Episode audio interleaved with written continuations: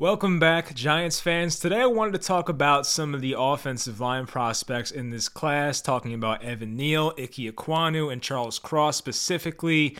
And you would think the Giants having the 5 and 7 pick, assuming they do not trade back, I would think one of those picks is going to be offensive line, but you never know. But I feel like the betting odds for that would be very high. So I want to talk about those three guys specifically. I finally got around to watching them, doing a little research, but I also want to talk about Will Hernandez going to the Cardinals. Max Garcia signs with the Giants for some interior offensive line help. And there was one other topic now that's slipping my mind. Oh, Sam Howell. The Giants had four scouts at Sam Howell's Pro Day. I kind of want to touch on that for a little bit. We'll talk about it. Anyway, hope you guys enjoyed the video and let's get into it. So let's get through the news part quickly. The Giants signed Max Garcia from the Cardinals. He was once with the Denver Broncos as well. Has experience at right guard and center. He played right guard and center last year, actually. Played over 800 snaps on the season season. He allowed four sacks, 17 pressures. And just once again, it's kind of like Jon Feliciano. It's going to be another interior depth piece. And I do think he can give Jon Feliciano a run for his money in camp and preseason. I don't think it's a foregone conclusion that Feliciano is the starting center week one. I do think the Giants plan on that. But if Max Garcia really outplays him, there's a chance that Max Garcia is the starting center in week one. The Giants now have their right guard and Glowinski. Maybe you could put Garcia at left guard if they don't find a left guard, but that's a wait and see, of course. We'll see how the draft pans out and the rest of free agency. But I don't mind the move whatsoever. I mean, you want to build offensive line depth. The Giants really didn't have it last year. And to rely on guys like Ben Bredeson and Shane Lemieux is kind of foolish. You might as well give yourself some veterans, extra bodies. I mean, this guy started for the Arizona Cardinals last year, and their offensive line's been getting a lot better the past few years. So you bring over some experience, some position versatility. He'll fight with Jon Feliciano. May the best man win. I still think Feliciano probably gets that starting center job, but now you have some real competition with Max Garcia. Also, with Max Garcia, he's 30 years old. I forgot to mention that, and he played left guard in 2020. So for those wondering, can he play left guard? He has experience there. Did not grade out well whatsoever according to PFF. I mean, he had a 50 grade in 2020. You don't want to see that. His career trajectory's kind of been weird. He had a you know really good first two years in Denver, played over a thousand snaps in his second year. He graded out with a 72, which is pretty good. But after that, kind of just tailed off. Then went to Arizona the past couple years and has not really worked out too well there. He's been a depth piece once again and played some center, left guard, right guard, and you know, once again, he'll just be a bench guy for the most part. And if there's injuries or guys like playing like crap, like if there's a Billy Price situation next year going on, you at least have Max Garcia on the bench who can be some realistic competition for those guys. Anyway, this episode's going to be a lot of offensive linemen, I'm just realizing. So we have the Max Garcia news, you know, the draft prospects, and Will Hernandez I want to get to. So Will Hernandez, who was once the 34th overall pick for the Giants back in the 2018 draft, has now signed with the Arizona Cardinals, which ironically is where Max Garcia just came from. It's kind of like they're trading places, basically. So Will Hernandez, unfortunately, is not going to be a giant. Well, I don't know if that's unfortunate based on how he played last year, but it sucks that it did not work out. I had very high hopes for Will Hernandez when he was taken out of UTEP, and I thought for sure it was going to be a pick that worked out. I thought for sure we'd have our left guard for the next 10 years or so, but that is just not how it worked. And Will Hernandez had another weird career trajectory, how he had a really good rookie season. Things were looking great. He got better as the year went on, then kind of tailed off in 2019, then kind of tailed off in 2020. He switched to right guard in 2021 and got even worse. And it's like this guy, instead of improving every year, he got worse every year. And I thought Will Hernandez was a great guy. He had the technique, I thought he had the skill. And for some reason, he just could not put it together. And like last year, we saw so many mistakes on his parts. He allowed seven sacks last year, 36 pressures allowed. I mean, that's just like unacceptable for a right guard. And you know, the Giants can do a lot better. And just looking at what he did last year, it was honestly not good whatsoever. But, you know, unfortunately, I think Will was a great guy, probably a good locker room guy. I'm sure he had a lot of friendships on this team and all that. But, that's kind of how it's going to be. New regime. We know as Giants fans all too well how that works. You know, a lot of Jerry Reese's guys in 2018 were kind of kicked out the door. And the same thing will happen here with a lot of Dave Gettleman guys. It's now the Joe Schoen show and Brian Daboll, and they're going to kick out a lot of guys. And they probably watched Will Hernandez's film and said, yeah, we don't really want that guy. And you can't blame them based on how Will Hernandez played. Now, Will is still 26 years old. So the chances that he turns his career around in Arizona, there's a chance. I mean, with new coaching and a new opportunity playing next to Rodney Hudson at uh, center I forget who the right tackle is now. They have a pretty good right tackle, I feel like. Oh, it was Kelvin Beachum. But Kelvin Beachum's a decent player.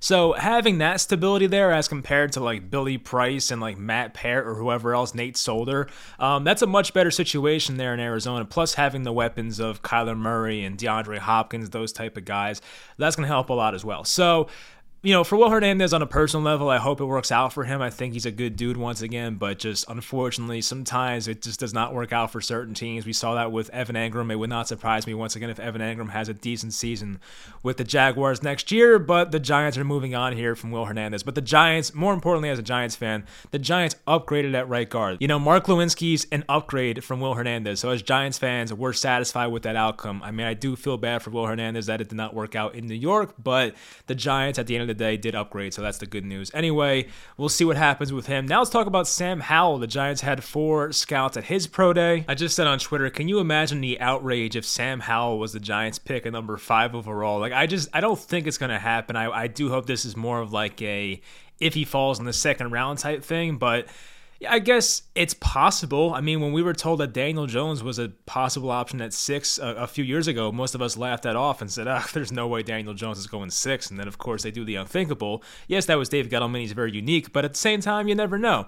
And hopefully, this is more the Giants doing their homework. When I watched Sam Howell, and I didn't watch a ton of him, but I looked at him and said, Yeah, there's things I like here. He's a very good deep ball thrower. He's pretty light on his feet in the pocket. He can buy some time. But when it comes to throwing with anticipation and, you know, most of his offense was like RPOs and crap like that, like that stuff kind of concerned me. But I could see a world where Sam Howell is a decent starting quarterback, but just not enough where I want to take him at five. I, I didn't watch Sam Howell and say, Oh, that's a guy I definitely want to take top five. No. But, you know, maybe Joe Schoen and this Giants regime loves him and something crazy happens. But once again, I do think this is more of if he falls to round two type thing. I don't think the Giants want to take him with those first two picks. I would be very surprised. And let's be honest, the Giants have so many needs on their roster right now. Is it smart to spend a high pick on a quarterback when this quarterback class has a lot of question marks? I don't know. I mean, it just doesn't make sense to me. I don't think Sam Howell is the type of guy I want to take at five overall. I would try to be a good fan and get behind the move and hope it works out. But like at the same time, I just cannot see that happening for real. But the Giants are doing their homework on Sam Howell. Maybe it's one of those smoke screens and they're trying to act like they want to take a quarterback. I don't know. But I'm not taking it that seriously, and I don't think they take a quarterback in the first round still. So now let's get to the draft prospects. Once again, I want to talk about Evan Neal, Ike Ekwonu, and Charles Cross. We'll start with Evan Neal, and I'm not doing this in any particular order. I'll give my order of like what I prefer at the end of this, but I want to go over these guys guys first. Evan Neal's 6'7, 350. I mean, that's not really like Mekhi Becton exactly, but it gives me those Mekhi Becton vibes. Of course, injury concern will come along with that, but Evan Neal, to me at least, is safer than most of these guys, if that's the best way I can put it. Because at least with Evan Neal, he's a guy that played three different positions, played at Alabama, and he played at a high level each season he's been there. So for me at least, there is some more safety here. He played left tackle in 2021, right tackle in 2020, and left guard in 2019, and played at a very high level in each of those seasons. Now, for him as a player, my notes that I took when watching him, he's very powerful, has very strong hands. Of course, when you're that size, it's just going to come along with it. Gets very low as a run blocker. I mean, all these guys are very good run blockers, especially Ekwonu. Um, that definitely stood out to me. Sometimes Evan Neal will get off balance. He leans forward too much. That's kind of the bad parts about him. And, you know, he's not a sure thing, but I do think he's at least going to be a good starting tackle. I think for sure he'll be a good right tackle. Left tackle, of course, in most cases will be a bit tougher, but I don't see any reason why, if this guy stays healthy, why he can't be a starting caliber tackle in the NFL. He's physically dominant. You just can't teach these things when you're 6'7, 350. It's like he has things that you just cannot teach, and that's going to be very important when you're drafting him that high. Um, the intangibles that you really can't teach a guy. So, of course, the injury concern is going to be there. I just talked about Mekhi Becton. He's been having some injuries his first couple years. So when you're that big, that comes along with it. But I do think Evan Neal, based on where he's played in college and how well he played each season, there is more safety with a guy like him. So I do like that. Next, we have Charles Cross out of Mississippi State. He is now 6'5, 310 and my notes on him were he gets out of his stance quickly. That's definitely a big thing that stood out to me is how quickly he is on his feet. I like this technique and his footwork. Other people don't, people that are smarter than me, so don't take my word for it. But to me, at least, his technique and footwork were fine. Like his feet move so quickly for a guy that size. It was impressive to me. The concern I have, at least, was his anchor and how he handles bull rushes. That was a concern to me because sometimes you would just see a guy overpower him and he'll get driven back into the quarterback. You cannot have that, of course. So that was a concern that I saw. He had a big jump from 2020 to 2021. I don't think he was in like that top 10 radar, but like even last year, but he had such a big jump in the 2021 season where now Charles Cross, his name is in that top 10 conversation. Definitely a lot of rumors going to the Giants. Um, his punch and his timing was good to me, but here's another concern. He was in that air raid offense with Mike Leach and Mississippi State. So, of course, when you're in the NFL and more of a pro style offense, how does that compare to what he was doing in college? There might be a bit of a transition period. Once again, that was a Mekhi Becton concern. I always go back to Mekhi Becton, but when he was at Louisville, he played in more of like this college like spread offense, and he didn't have he didn't have many like true pass sets, and that of course was going to be tough to translate that to the NFL. Now, of course, when Becton's healthy, it's been working out so far, but when a guy's going to like this air raid college spread offense to going to an NFL pro style offense, that's always going to be a concern. So that's something to watch out for. Now with Charles Cross, he's only played left tackle in college, which could be concerning because the Giants already have their left tackle of the future in Andrew Thomas. Thomas. So can Charles Cross make that seamless transition to right tackle at the NFL level? That's a wait and see. But as long as he has the right coaching, that should not be a big concern. And last out of this group, we have Ikem, Ikeem. I call him Icky to make it easier for myself. Ickey Ekwonu out of North Carolina State, 6'4, 320 pounds. And my notes on him were very impressive run blocker. This guy absolutely moves people. There are so many pancake blocks on his tape. It's unbelievable. It's just like a man among boys type stuff out there. So when you get him out in space in the run game, I do not want to be one of those linebackers or safeties or corners that have to be in his way because he will plant you into the ground. So that was fun to watch, of course. Now he he moves well laterally. That was one thing that stood out to me. It was probably more of his offensive style at NC State, so I could see him definitely being a good fit in like one of these zone schemes, like a Kyle Shanahan, Sean McVay type thing. Obviously, he probably won't fall that far, but that's more of his style that he was in college. Now, he is good in space, as I mentioned. You get him out in space in the run game and even on screens and draws. He will do some big things in the run game. There's some inconsistency in his pass protection. He gets beat inside too much for my liking, and when you have a tackle get beat inside, that's what you don't want. If you get out beat outside once in a while, you can deal with that, but getting beat inside will absolutely kill you, so you don't want to see that, of course, but he can work on that. He does a better job against speed rushers to the outside. So when he has to deal with like more of a bigger guy that can beat him inside, that was a concern I saw. But dealing with guys to the edge, he was fine with that. His footwork was good. He did a good job of mirroring those guys and keeping them away and keeping them out of the pocket. And that was fine, of course. But when he gets beat inside, that's game over, of course. So he has to do a better job at that. He has no experience at right tackle, but you know, of course he can make that transition, I'm sure. It was mostly left tackle. He played some left guard in his college career. So if the Giants were to take him, they had to kind of teach him to play right tackle but I'm sure they can do that. So that's my notes on Ickey Ekwonu. Now, if I had to rank these guys, I would go with Evan Neal first. I think Evan Neal's the safest one, as I mentioned. Played Alabama, three different positions. I like that, of course. I would go Ickey Ekwonu number two because I think worst case scenario for Ickey Ekwonu, he's such a good run blocker that even if he does not work out at right tackle and can't transition there, he'll be a damn good guard. And third, I would put Charles Cross. It's not really like a, a shot at Charles Cross. These are three guys that are kind of bunched up all together, honestly. I see a lot of draft sites have them like pretty much back to back to back, so it's not like taking a shot here, but with Charles Cross, I guess there is some concern about the anchor, the bull rush. Can he get stronger and really transition to that? And being in that air raid offense with Mike Leach, how does he transition to the NFL? Those were my concerns about him. But he's such a good athlete, so good on his feet, where I'm sure he'll be okay. Anyway, that's what I would rank those guys. I do want to talk more about draft prospects going forward. I watched about five, six, seven, eight guys by now. Um, I was a big Kayvon Thibodeau fan. I know, there, or Thibodeaux. I think it's Thibodeau. I don't know. But anyway, I was a big Kayvon fan, and I know know there's a lot of controversy about him, and some people think his attitude, he'll, he's too cocky for New York and all that crap. I loved his attitude. I watched a 13 minute interview with Kayvon Thibodeaux, and I was very impressed, honestly. I think he has his head on straight, so I don't see that as a concern whatsoever. But he is such an explosive athlete. He is so bendy. Like, I, I would love to have him at number five or number seven. That's a pick I'd be very excited about. But for one of these tackles here, if the Giants left with one of those guys at five or seven, I would be excited because the Giants need a right tackle so so badly to help complete the offensive line. And I've always told you guys this that this is how I would build a football team at least.